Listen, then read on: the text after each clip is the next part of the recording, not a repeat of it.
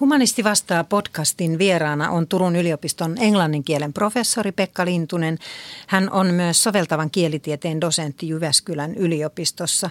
Pekka, miten englantia oppii puhumaan sujuvasti? Hyvä kysymys. Englantihan oppii puhumaan sujuvasti puhumalla englantia. Eli kaikkeen auttaa tietysti harjoittelu. Tätä voi miettiä myös äidinkielen kannalta, että kyllähän ihmiset ovat toiset suivampia puhumaan käyttämään omaa äidinkieltään kuin toiset, ja se saattaa riippua ihan myös harjoittelusta. Toki, jos nyt mietitään englantia vierana kielenä, niin siihen liittyy yleinen kielitaidon taso – ja yleinen kielitaidon taso usein taas viittaa esimerkiksi sanavaraston laajuuteen. Ja on hyvin hankala puhua vierasta kieltä, jos ei siihen ole niitä sanoja, joita voi käyttää. Eli pitää olla sellainen tietty perus sanavarasto ensiksi pohjalla ja sen jälkeen pystyy puhumaan esimerkiksi englantia sujuvasti. Tämä on vähän hankalampi kysymys musta, kun sitä voi ajatella, että tietysti mä sujuvuuden tutkijana rupesin ensiksi lähtemään liikkeelle siitä, että mitä se sujuvuus oikeastaan tarkoittaa, koska sujuvuus voi tarkoittaa tosi monia asioita. Et jos multa nyt kysytään näin, että miten englantia puhutaan sujuvasti, niin me joudun heti analysoimaan sitä kysymystä, että mitähän tämä kysyjä sillä tarkoittaa. Koska yleiskielessähän me puhutaan sanan sujuvuutta, käytetään esimerkiksi sanalla, että puhutpa se saksaa sujuvasti – onpa sun ranska sujuva. Ihmiset käyttää tätä sanaa näin ja se tarkoittaa usein sellaista kielitaidon yleistasoa, mikä se voi olla. Eli se riippuu siihen kielitaitoon just enemmän sen kielitaidon kokonaistasoon. Mutta jos me tutkitaan sujuvuutta, että, että mitä on puheen sujuvuus, niin silloin me yleensä mitataan jotain. Me mennään tarkemmin siihen sujuvuuteen. Ja ehkä semmoinen parempi sana voisi olla käyttää soljuvuus, mitä joskus käytetään. Englanniksi puhutaan myös sanasta fluidity, ähm, että, että miten se puhe soljuu. Ja silloin me tullaan esimerkiksi sellaisiin käsitteisiin kuin puheen nopeus, kuinka nopeasti meiltä tulee sanoja, missä meillä on taukoja, ovatko ne taukot oikeassa kohdissa, ovatko ne tauot pitkiä, miten me korjataan omaa puhetta, miten me toistetaan sanoja.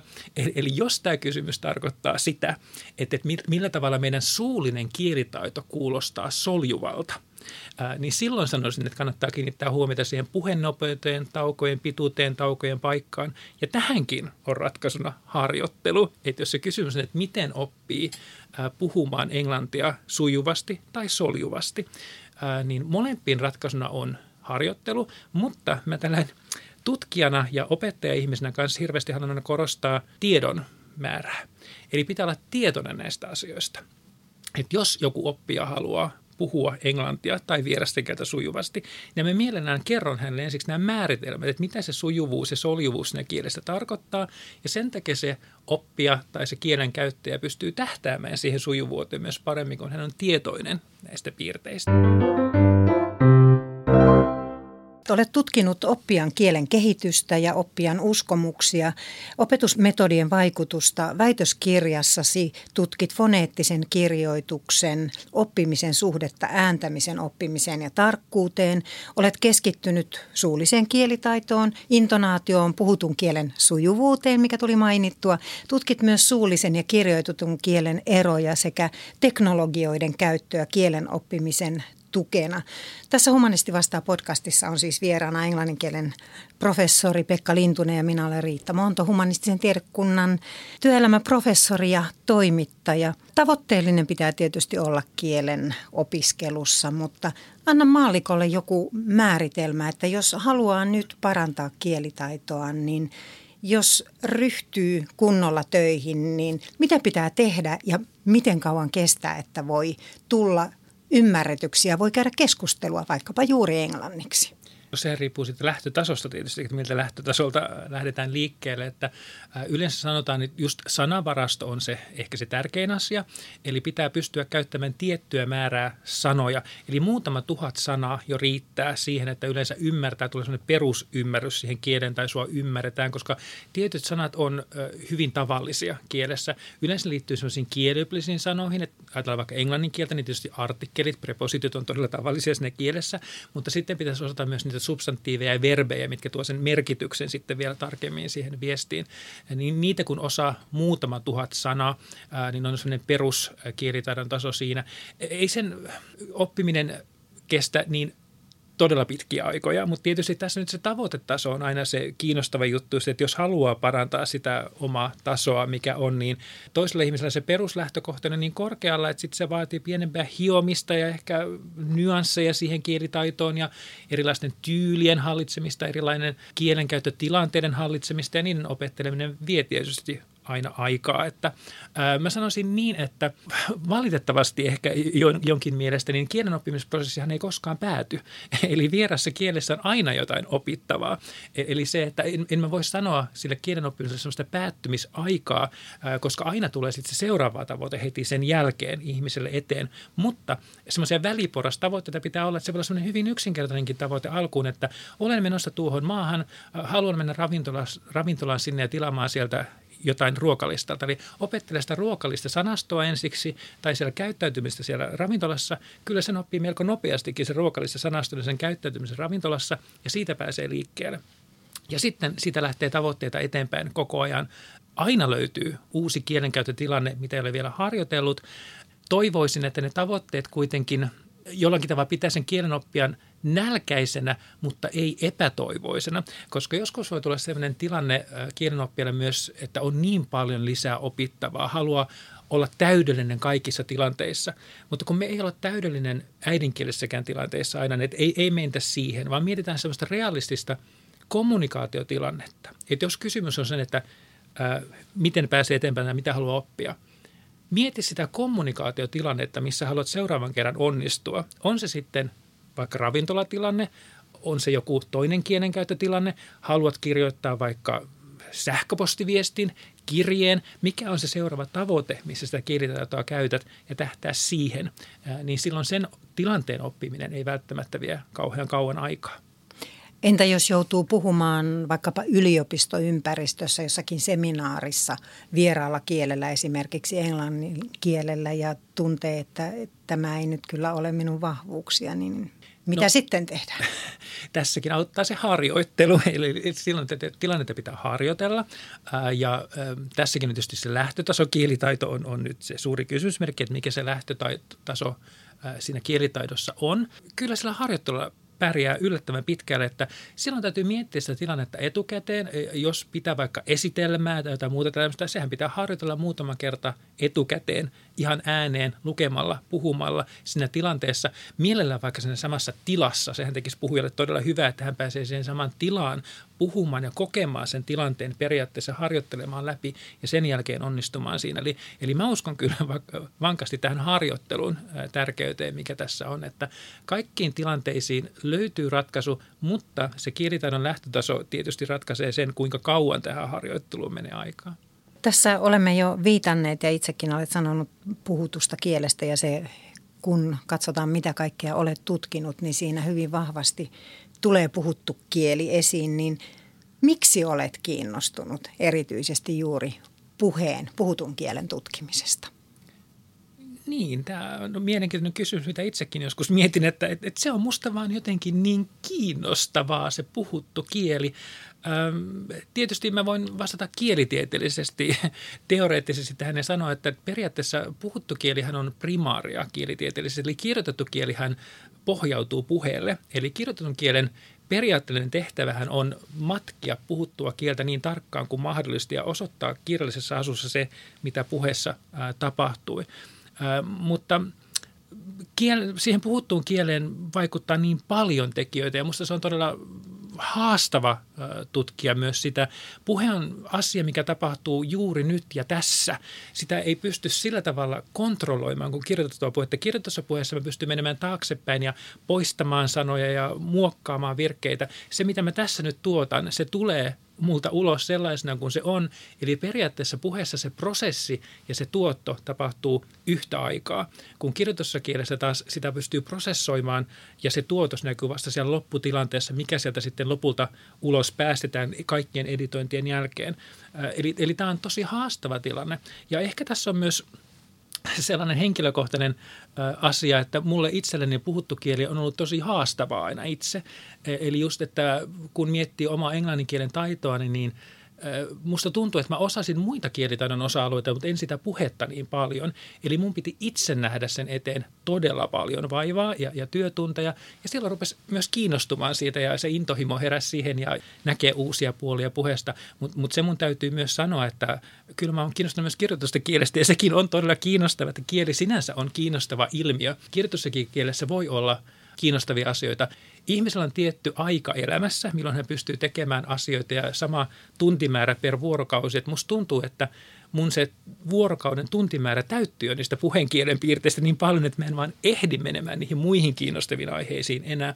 Äh, ehkä puhuttu kieli on mulle sitten vaan jonkinlainen intohimo, että siitä löytyy aina uusia piirteitä tutkittavaksi. Musta se on vaan tosi kivaa, niin kuin tässäkin nyt jutellaan, niin onhan puhuminen tosi mukavaa.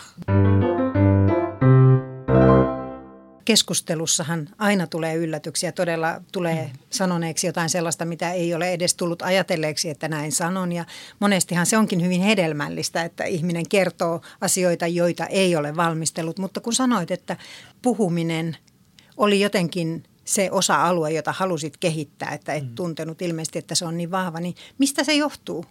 Se johtui varmaan mun omasta kielitaidostani silloin, kun aloitin yliopisto-opinnot. En ollut, esimerkiksi vaihto-opiskelijana tai muussa tällaisessa. Että silloin kun tuli yliopistoon, niin, niin huomasin, että kuinka monet muut oli ollut vaihto-opiskelemassa tai viettänyt paljon aikoja englanninkielisessä maassa, niin huomasin itse, että mä olin jäljessä siinä suullisessa kielitaidossa muista opiskelijoista. Niin sen takia piti saada kiinni sitä vajetta, minkä mä koin, että mulla oli niihin, niihin muihin opiskelijoihin, niin se lähti ihan siitä. Voin sanoa, että se ainut tentti, minkä mä koskaan olen yliopistossa äh, saanut hylättynä takaisin, liittyy suulliseen kielitaitoon. Eli, eli, eli oikeastaan mä rupesin tutkimaan sitä alaa, mistä mä sain hylätyn tenttituloksen ensimmäisenä opiskeluvuonnani takaisin. Eli sekin osoitti mulle sitä, että tai antoi vahvistuksen sille tunteelle, että mulla on tässä asiassa kiinni äh, kirittävää ja tehtävää myös itselläni. Ja mä otin sen ihan positiivisena haasteena vastaan, että musta oli tosi kiinnostavaa, että hei nyt mä rupean kehittämään itseni tällä puolella, niin, niin, niin siitä se henkilökohtainen kiinnostus lähti liikkeelle. Tuo on erittäin tärkeä, hieno asia kerrottavaksi, jos ajattelee vaikkapa opiskelijoita, jotka ovat erittäin kovien paineiden alla ja tuntevat, että pärjääkö ja eikö pärjää, että, että kaikki ei aina ole heti täydellistä eikä välttämättä koskaan, mutta kannattaa mennä eteenpäin ja motivoitua ja hakea sieltä lisää voimaa. Ja toisaalta tässä tuli esiin se, mitä tuossa aikaisemmin sanoit, että mikä merkitys on harjoittelulla. Jos on ollut siinä kieliympäristössä ja käyttänyt kieltä, niin totta kai se tuntuu sujuvammalta ja, ja helpommalta käyttää. Mä olen ihan sanonut tämän esimerkkinä myös opiskelijoille, että, että yksi tentti multa hylättiin opiskeluaikana ja, ja sitten muutama vuosi sen jälkeen mä päädyin itse opettamaan sitä kurssia, mistä se tentti hylättiin. Että, että kysymys ei ole siitä, että jos ei pääse jostain läpi, että sitä ei koskaan opi. Että mä, mä en ollenkaan usko tällaiseen ideaan, että koskaan et tule tätä oppimaan, vaan kyllä oppii, jos, jos on motivoitunut ja haluaa oppia. Ja, ja mulle tuli ainakin siitä jos sellainen tunne, että mä haluan tämän oppia ja ehkä mä sitten opettelin sen jopa niin tarkkaan, että päädyin sitten opettamaan sitä samaa asiaa sitten muille, kun siihen piti paneutua niin tosi tarkkaan. Tällä hetkellähän jollain tavoin tuntuu, että englannin kielellä on sellainen asema, että kyllä teidän kelpaa, jotka englantia hallitsette ja jotka englannin kieltä edustatte jollain tavoin, niin miten sinä itse arvioisit, mikä on englannin kielen asema? Joo, englannin kieli on todella kiinnostava kieli tällä hetkellä maailmassa, koska se on maailmankieli. Ää, eli oikeastaan – tällaista asemaa ehkä millään muulla kielellä ei aikaisemmin historiassa ole ollut. Jos me mietitään ihan historiaa taaksepäin, niin ainahan on ollut maailmassa kieliä, jotka ovat jollain tavalla merkittävässä asemassa, vaikka tieteessä, ja se on vaihdellut eri vuosisadalla, eri vuosikymmenellä. Nämä kielet niin, niin sanotusti tulee ja menee muodit niissä. Mutta nyt tämä englannin valta-asema on ollut tosi pitkään jo voimassa ja, ja tuntuu koko ajan vaan vahvistuvan. Eli puhutaan tämmöistä lingua franca englannista, että englantia käytetään keskusteluun sellaistenkin keskustelujen välillä, jotka eivät puhu äidinkielen englantia. Eli englantia käytetään sellaisena keskustelun välikielenä, lingua francana näissä tilanteissa. Ja niin kuin se nimikin vähän viittaa lingua franca, niin latina oli aikanaan tällainen kieli muun muassa historiasta ääteltuna. Eli englannin kielen asema on tällä hetkellä todella poikkeuksellinen. Mm, hieman tällä historiallisesti tarkasteltuna pohdin myös itse sitä, että kuinka kauan se kestää. Eli tämähän ei välttämättä tarkoita, että se tilanne on ikuinen, vaan, vaan tämä tilanne saattaa kielten välillä vaihdella.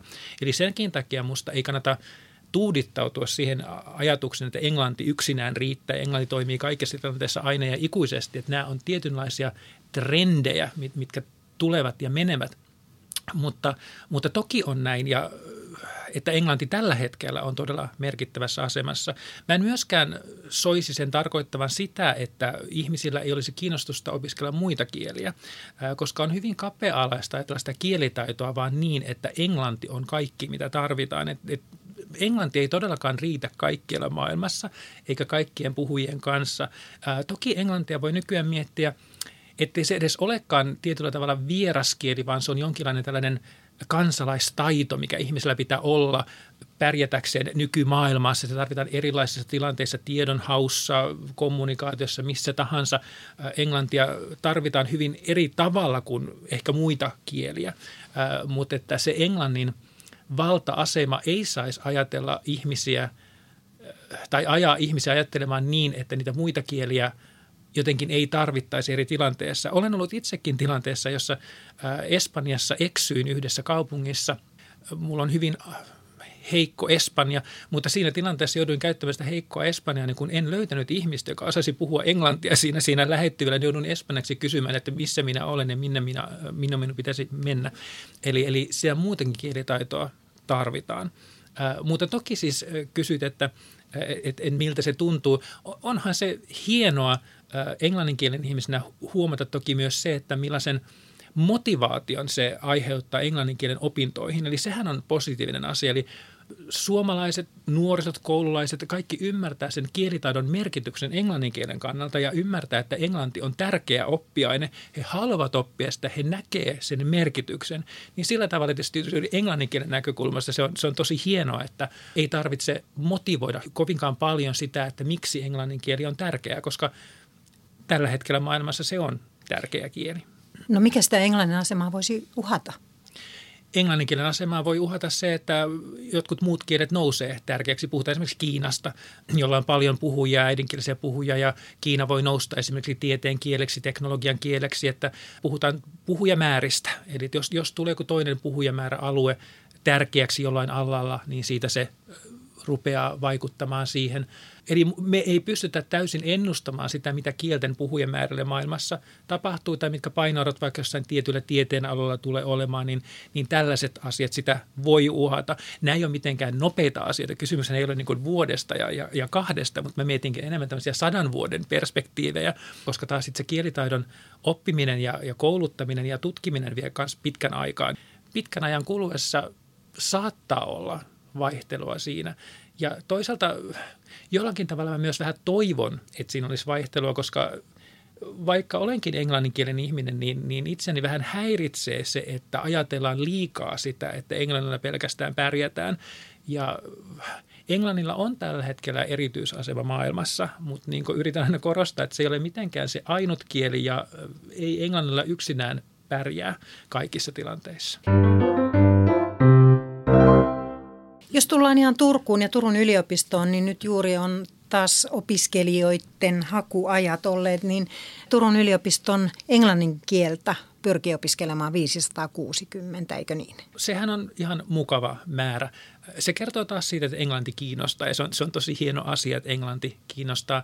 Jos nyt katsotaan ihan tilastoja, niin me ollaan vähän tultu alaspäin tästä pandemiavuosista, että jostain syystä näinä pandemiavuosina meillä oli paljon hakijoita. Me ollaan palattu ennen pandemia olevaan aikaan näistä lukumääristä tällä hetkellä. En, en osaa ihan sanoa, mitä ihmiset ajattelivat pandemia-aikana yliopistojen valintakokeista ja valintaprosesseista, mutta äh, se on hyvä määrä. Se kertoo just sitä, että englanti kiinnostaa. On, on paljon nuoria, jotka haluavat tehdä töitä, joihin englanti jollain tavalla liittyy. He haluavat päästä yliopistoon opiskelemaan englantia lisää. Mä toisaalta toivon, että myös ne muut kielet kiinnostaisi, että englantiin on todella paljon hakijoita, mutta kannattaa muistaa, että samantapaisia sisältöjä hän pystyy opiskelemaan myös muissa kielissä ja, ja, ja tulla opiskelemaan niitä yliopistoja. Samanlaisia sisältöjä siellä on. Me keskitymme englannin kieleen ja englanninkieliseen viestintään, mutta viestinnän ja kielen liittyviä asioita voi opiskella myös muiden kielten kautta, että sekin olisi, olisi tosi tärkeää. Mutta mut tietysti se on hienoa,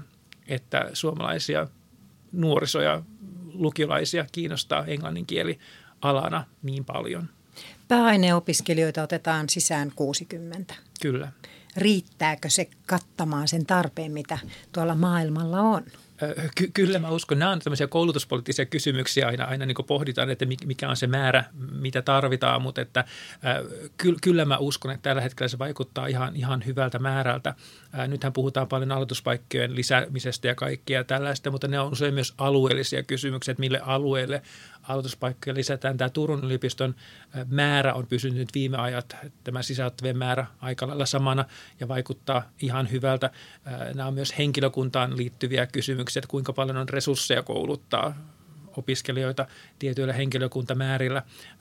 Minusta se vaikuttaa ihan sopivalta tällä hetkellä ja työtilanne vaikuttaa myös ihan hyvältä, että kun, jos katsoo näitä tutkimuksia, että mihin meiltä valmistuneet sijoittuvat ja kuinka hyvin he sijoittuvat, niin se näyttää aika hyvältä se työtilanne, että niitä uravaihtoehtoja on todella paljon. Et meillä on tällaiset perinteiset, tietysti mietitään niin englannin kielen opettajia, mitä tietysti tarvitaan yhteiskunnassa eri tavalla. Kääntämispuolella on, on tietynlaisia työtehtäviä, mutta, mutta sitten noin yksi kolmasosa meiltä valmistuneista valmistuu aivan muunlaisiin tai päätyy aivan muunlaisiin tehtäviin, muun muassa viestintään, yhteiskunnallisiin tehtäviin, hallinnollisiin tehtäviin, projektitehtäviin. Eli se variaatio on myös hieno huomata, että missä kaikessa tarvitaan kielitaitoa ja missä kaikessa englannin kielen taidosta on, on hyötyä.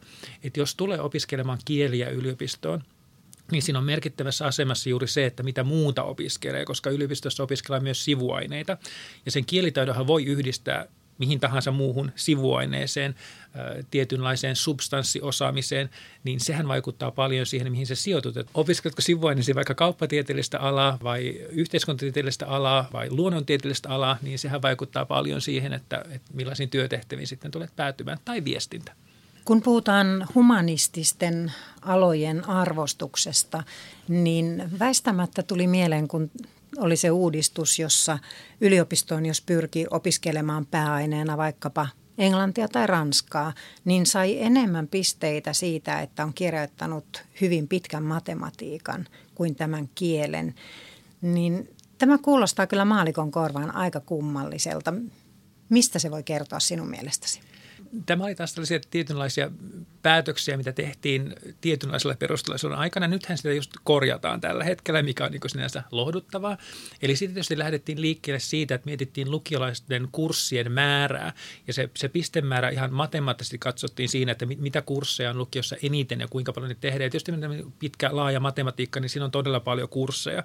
Lukiossa verrattuna vaikka vieraisiin kieliin, jos tekee vaikka lyhyen vieraan kielen, niin tietysti siinä on enemmän kursseja.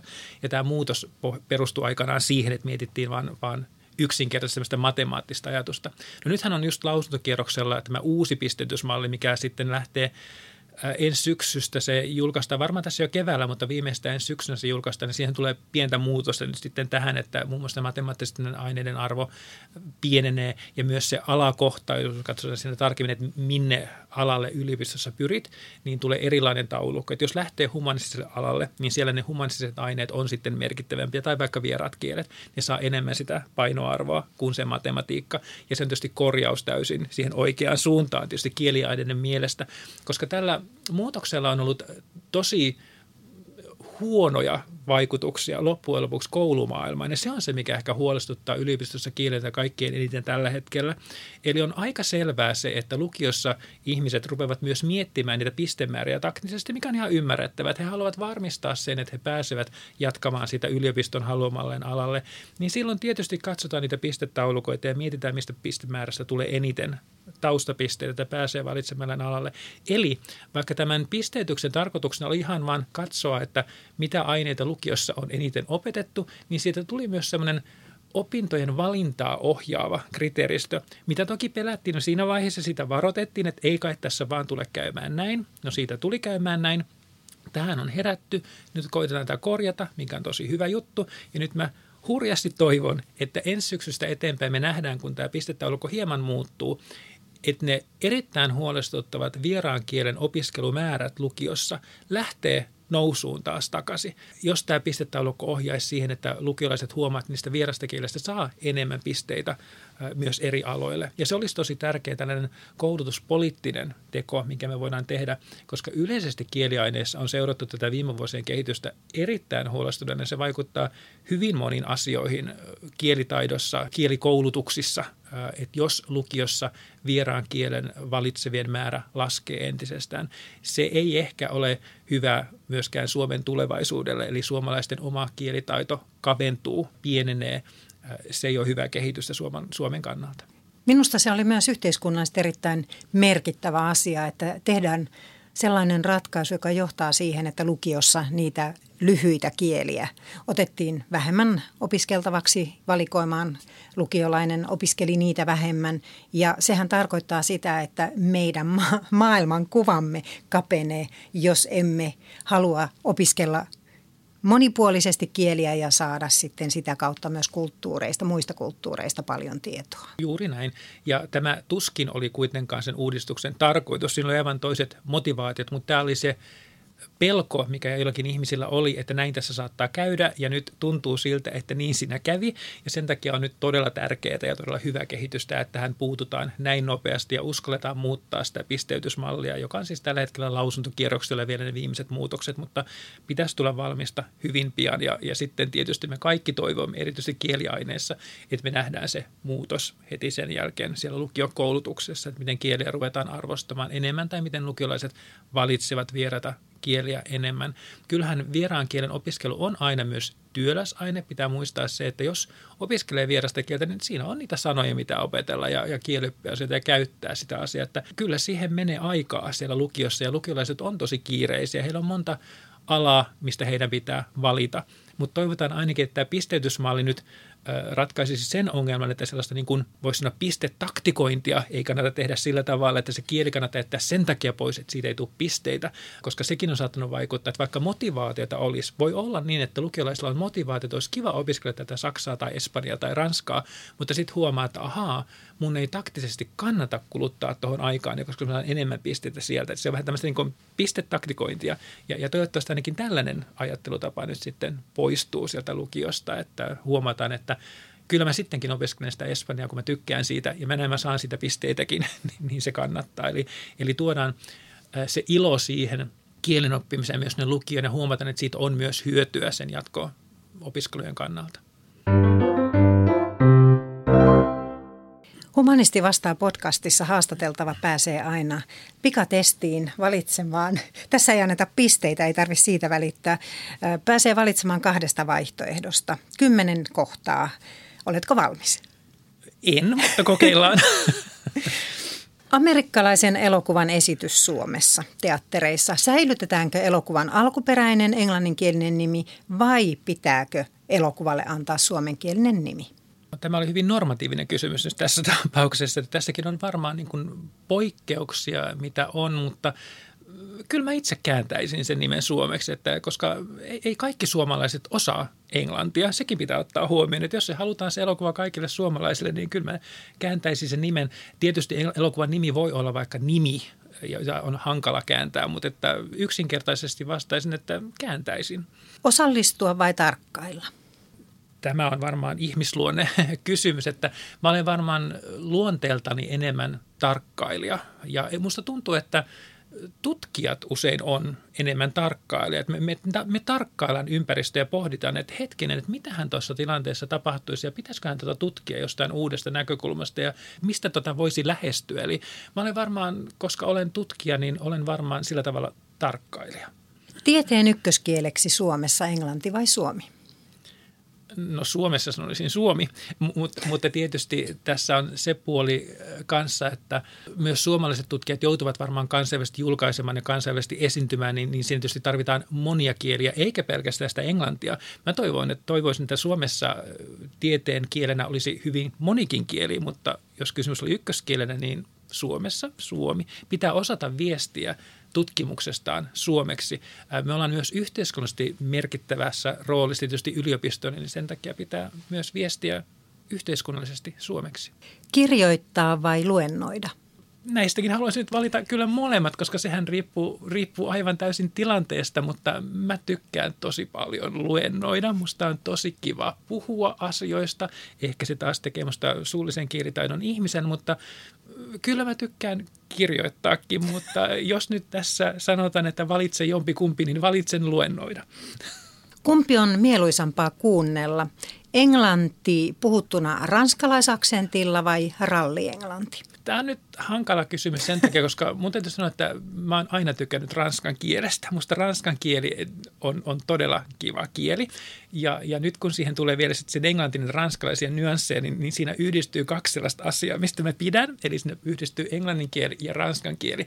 Jos olisi ollut joku muu aksentti, niin mä olisin ehkä pohtinut sitä enemmän. Mutta että tämähän on hieno filosofinen kysymys sinänsä, koska ralli-englannilla usein viitataan siis suomalaiseen aksenttiin englannissa, eli suomalaiseen puhettapaan. Ja nythän tässä oikeastaan pitää vastata, että tykkäänkö minä suomalaisten äh, aksentista englannissa vai ranskalaisen aksentissa englannista. Ja silloinhan mun pitää vastata, että nämä ovat samanarvoisia. Tämä seuraava on helppo. Amerikan englanti vai britti-englanti? Ei se ole helppo. Ollenkaan. Nämäkin on siis tieteellisesti ja englanninkielellä tasa-arvoisia, mutta itsehän mä oon aina puhunut britti-englantia ja mä tykkään britti-englannista jostain syystä. En osaa myöskään taas selittää, että mistä se johtuu, mutta jotenkin britti-englanti on ollut aina mulle itselleni läheisempää, mutta tietysti hän on tasa-arvoisia englanninkielen kielimalleja. Englanninkielinen romaani, luetko sen mieluummin alkuperäiskielellä vai suomennoksena? Olen lukenut molempia ja tähän oikeastaan mä haluaisin pistää kolmannen vaihtoehdon, jos salita, että mä kuuntelisin sen varmaan myös äänikirjana nykyään, koska sitten mä kuulisin sen vielä myös puhuttuna. Ja musta nämä äänikirjat on aivan loistavia suullisen kirjoitajana kannalta, että mä usein on jopa tehnyt niin, että mulla on se alkuperäinen kirja siinä, se englanninkielinen, sitten mulla on se vielä äänikirjana, eli että mä luen sen sillä alkuperäisesti ja sitten mä vielä kuuntelen sen jonkin englannin, ehkä mä teen jo liikaa, mä myönnän, mutta, mutta mä olen englantifriikki ehkä näissä asioissa, että kyllä mä sen englanninkielen alkuperäisenä haluaisin sekä lukea että kuunnella. James Joycein Odysseus vai Tolkienin Tarusormusten herrasta? Tarusormusten herrasta. Twitter vai LinkedIn? Näistä varmaan Twitter. Turun keskusta nimenä vai Turku Center? Mulle Turun keskusta on Turun keskusta, täytyy sanoa. Yksi teema, mitä mielelläni haluan tässä Humanisti vastaa podcastissa käsitellä, on kielitaidon merkitys ihan suomalaisen yhteiskunnan ja työelämän kannalta. Niin millaisena näet, miten keskeisestä elementistä on meidän yhteiskuntamme kannalta, että olemme kielitaitoisia? Se on tietysti tärkeä asia ja kielitaito tarkoittaa taas niin monia asioita, että se voi viitata ihan myös äidinkielen omaa kielitaitoa, että miten osaa omaa äidinkieltään käyttää. Tässä nyt voi ajatella niin kuin vieraan kielen kannalta – Yhteiskuntahan ei tietenkään pyöri ilman kieliä. Pitää olla kieliä viestintään mihin tahansa. Ja nyt voidaan puhua ihan vaikka kaupalliselta kannalta bisneskielistä, niin sehän on ihan voi olla kilpailuetu, kuinka paljon kieliä osataan. Se voi tarkoittaa laajentuvia markkinoita vaikka yhtiöille, jos on henkilökunnassa kielitaitoista porukkaa.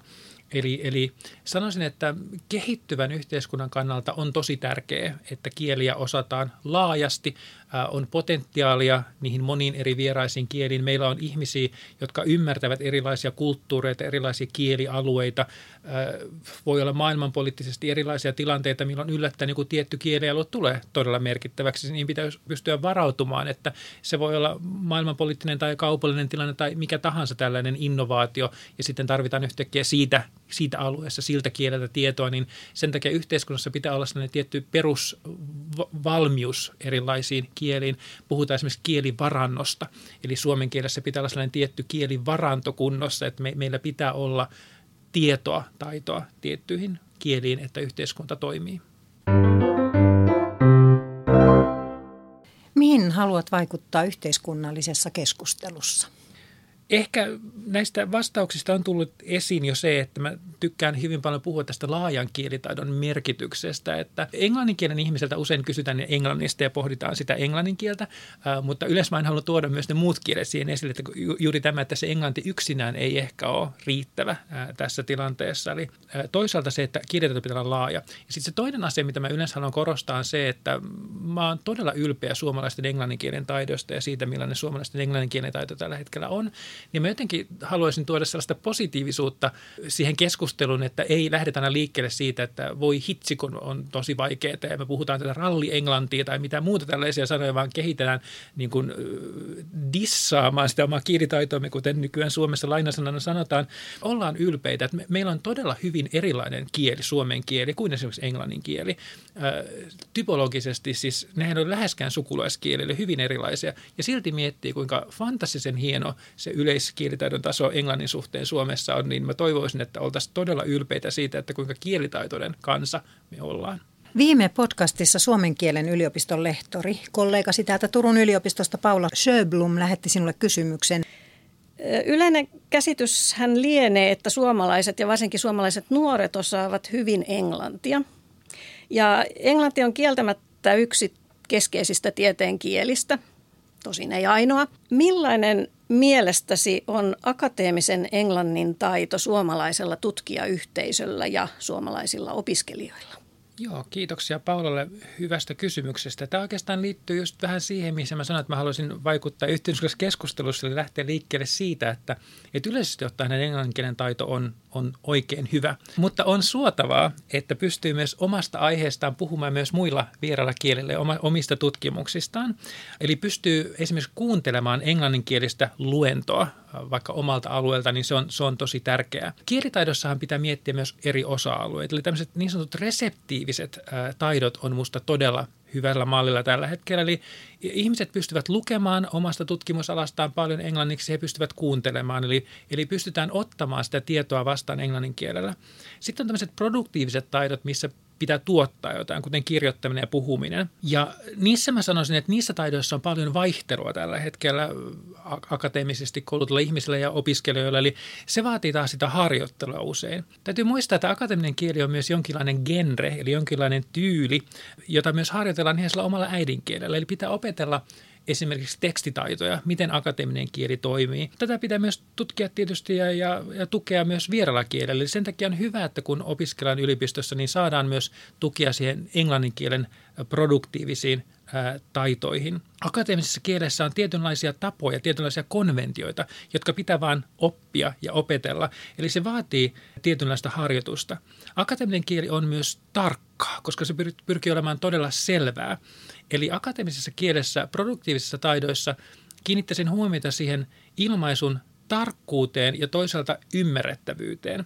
Ja nämä vaatii usein hieman harjoitusta, koska se on tietynlainen oppimisprosessi myös, että miten ilmaistaan tarkasti, mutta ymmärrettävästi asioita. Mä sanoisin, että kaikessa oikeastaan viestinnässä kannattaa kiinnittää huomiota näihin kahteen asiaan, eli tarkkuuteen ja, ja ymmärrettävyyteen. Sehän on ihan viestinnänkin periaate ja, ja se vastaa oikeastaan myös akateemista ää, kielitaitoa. Koulutuksessa näistä asioista juuri opiskelijoille puhutaan ja, ja keskustellaan. Ja minusta on todella hienoa nähdä, kuinka esimerkiksi englanninkielen opiskelijat ensimmäisen vuoden opiskelijoista graduvaiheeseen kehittyy todella paljon näissä akateemisen kielen taidoissa, eli miten argumentoidaan, ää, miten ilmaistaan itseään ää, englanniksi.